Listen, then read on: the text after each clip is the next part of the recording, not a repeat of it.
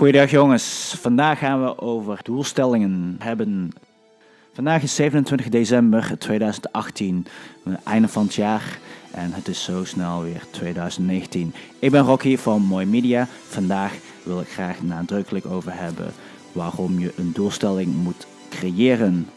Als je geen doelstelling hebt, ben je gewoon dingen aan het doen, en doen om te doen.